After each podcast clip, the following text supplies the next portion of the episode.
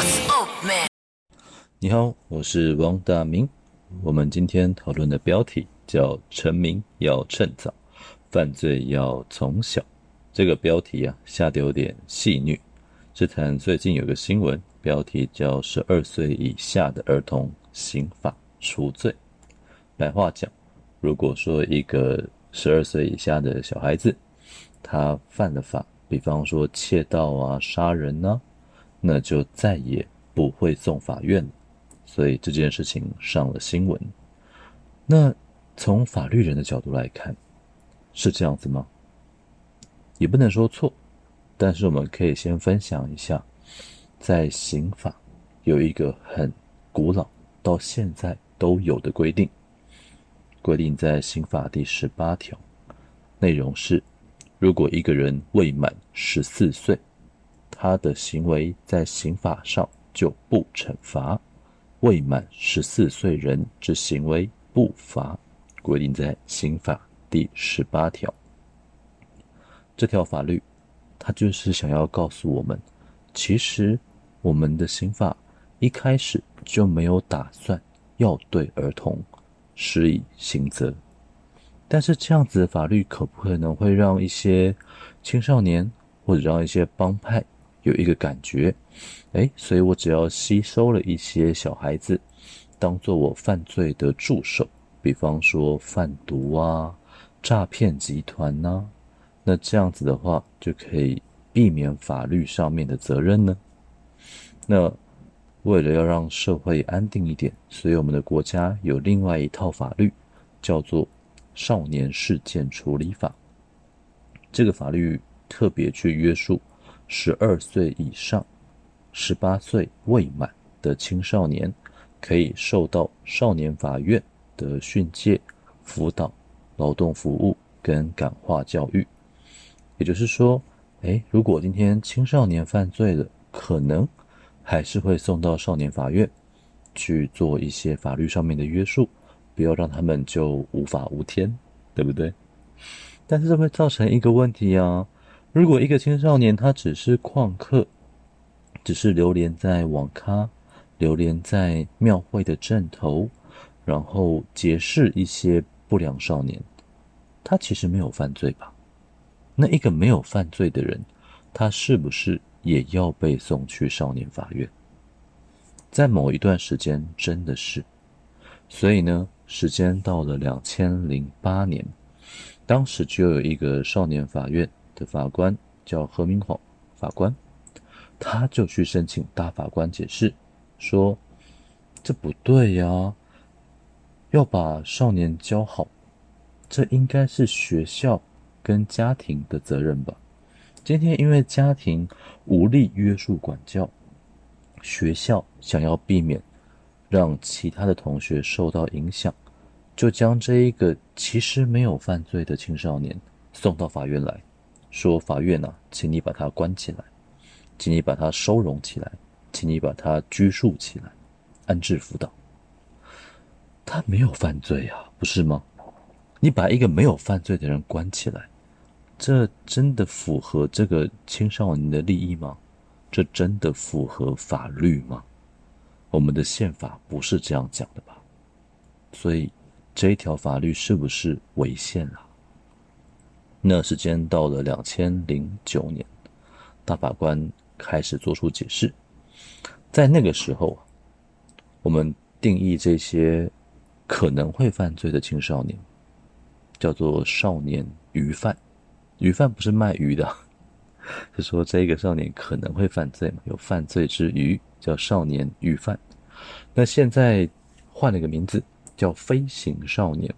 呃，也不是他会飞了，就是他的行为并不正当嘛，所以并非是一个。好的行为，飞行少年。那更后来，我们会取一个比较中性的名词，叫曝险少年。意思就是这一个少年的环境暴露在各种危险之中，曝险少年。当然，如果你学过投资的话，可能会想到曝险部位。那我只能说，法律人跟金融圈可能想的事情不太一样，请不要把破险少年当做是一个人口贩卖的行为，他显然不是这个意思。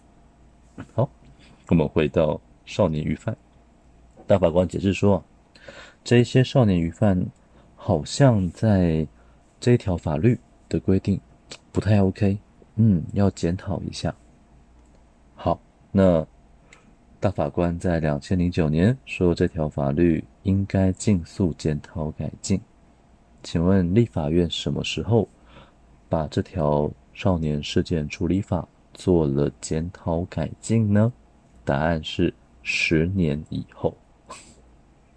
到了两千零一十九年，少年事件处理法终于做了修法、检讨改进，那就开始把比方少年与犯改成破险少年。但是呢，在以前呢、因为儿童其实没有一个属于自己的法律，比方说一个十一岁的小孩如果杀了人，可能在法律上面你找不到一个对应的法条，所以当时的少年事件处理法说，如果是儿童犯罪的话，我们就可以比较使用这个少年事件处理法，就因为有点像说，在一个教室里面，他是少年的班级，那儿童因为还没有教室嘛，就把儿童插班放在这个少年的教室里面一起学习。但是这十年过去了。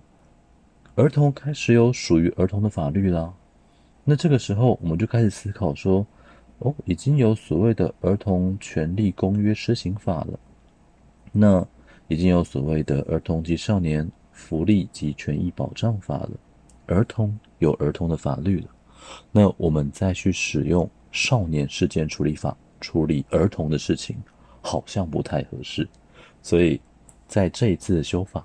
就把《少年事件处理法》的八十五之一条那一个儿童可以准用的规定，就把它给删掉了。那这一个适用的规定啊，被删掉了之后呢，它发生了什么事情？这个适用的规定被删掉了之后，首先媒体开始去想说：“哇哦，所以以后儿童犯罪都不用罚了耶，没人管了耶。”有些媒体这样写。那再后来就是，如果真的有学过法律的人，就会发现到，其实，在《儿童及少年福利及权益保障法》就是属于儿童的法律，也是有对应的规定。但是我们刚刚有讲嘛，刑法上面本来就认为十四岁以下的小孩子，他如果犯罪的话，刑法是不做惩罚的。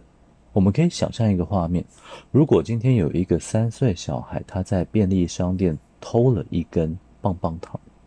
这个叫什么？窃盗罪，刑法第三百二十条。你是不是要把这个三岁小孩送到法庭审判？应该不太可能吧？小孩要教嘛，是不是？那如果今天十一岁，可能是国小五年级的小孩子，拿刀杀了人，你要不要把他送到法庭审判？好，可能要，也可能不要。那但是你把这个小孩送到法庭审判，你希望法官怎么判？哦，因为杀人罪，所以你要判无期徒刑，关你一辈子，还是你要判死刑？这对于儿童教育来讲也不合适吧？所以我们的刑法一开始的想法就是十四十四岁以下的小孩是不罚的，有没有一点道理？好像有。那在这样子的背景下面。整个立法的方向就会说，啊，那今天在儿童犯罪的情况下，或甚至青少年犯罪的情况下，我们都应该让行政机关优先来处理，所以我们应该让行政的资源先开始，行政先行。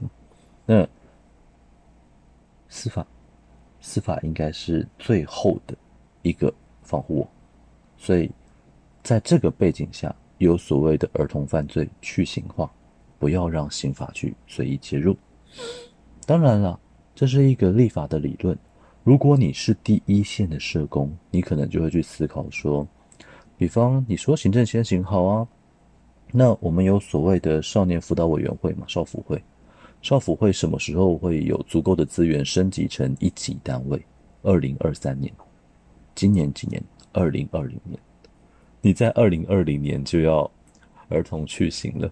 二零二三年才把少辅会给升级，中间有三年的空窗期，你要我们社工怎么办？那当然更不要提说社工的工作环境，或者说现在安置机构是不是都已经妥当了？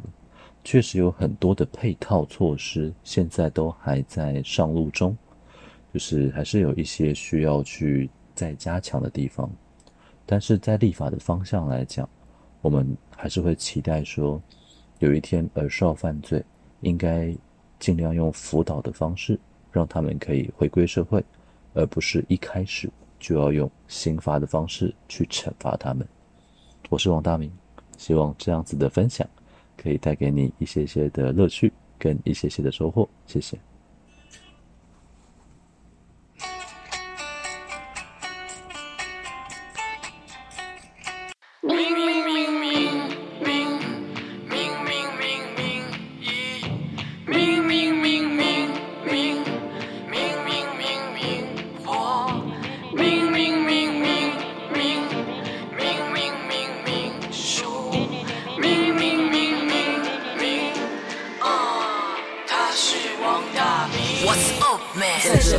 学生，没有老师，请你随便坐。我只是说故事的人，在这里练习讲人话，顺便带来含金量，分享法律知识，懂得不被压榨。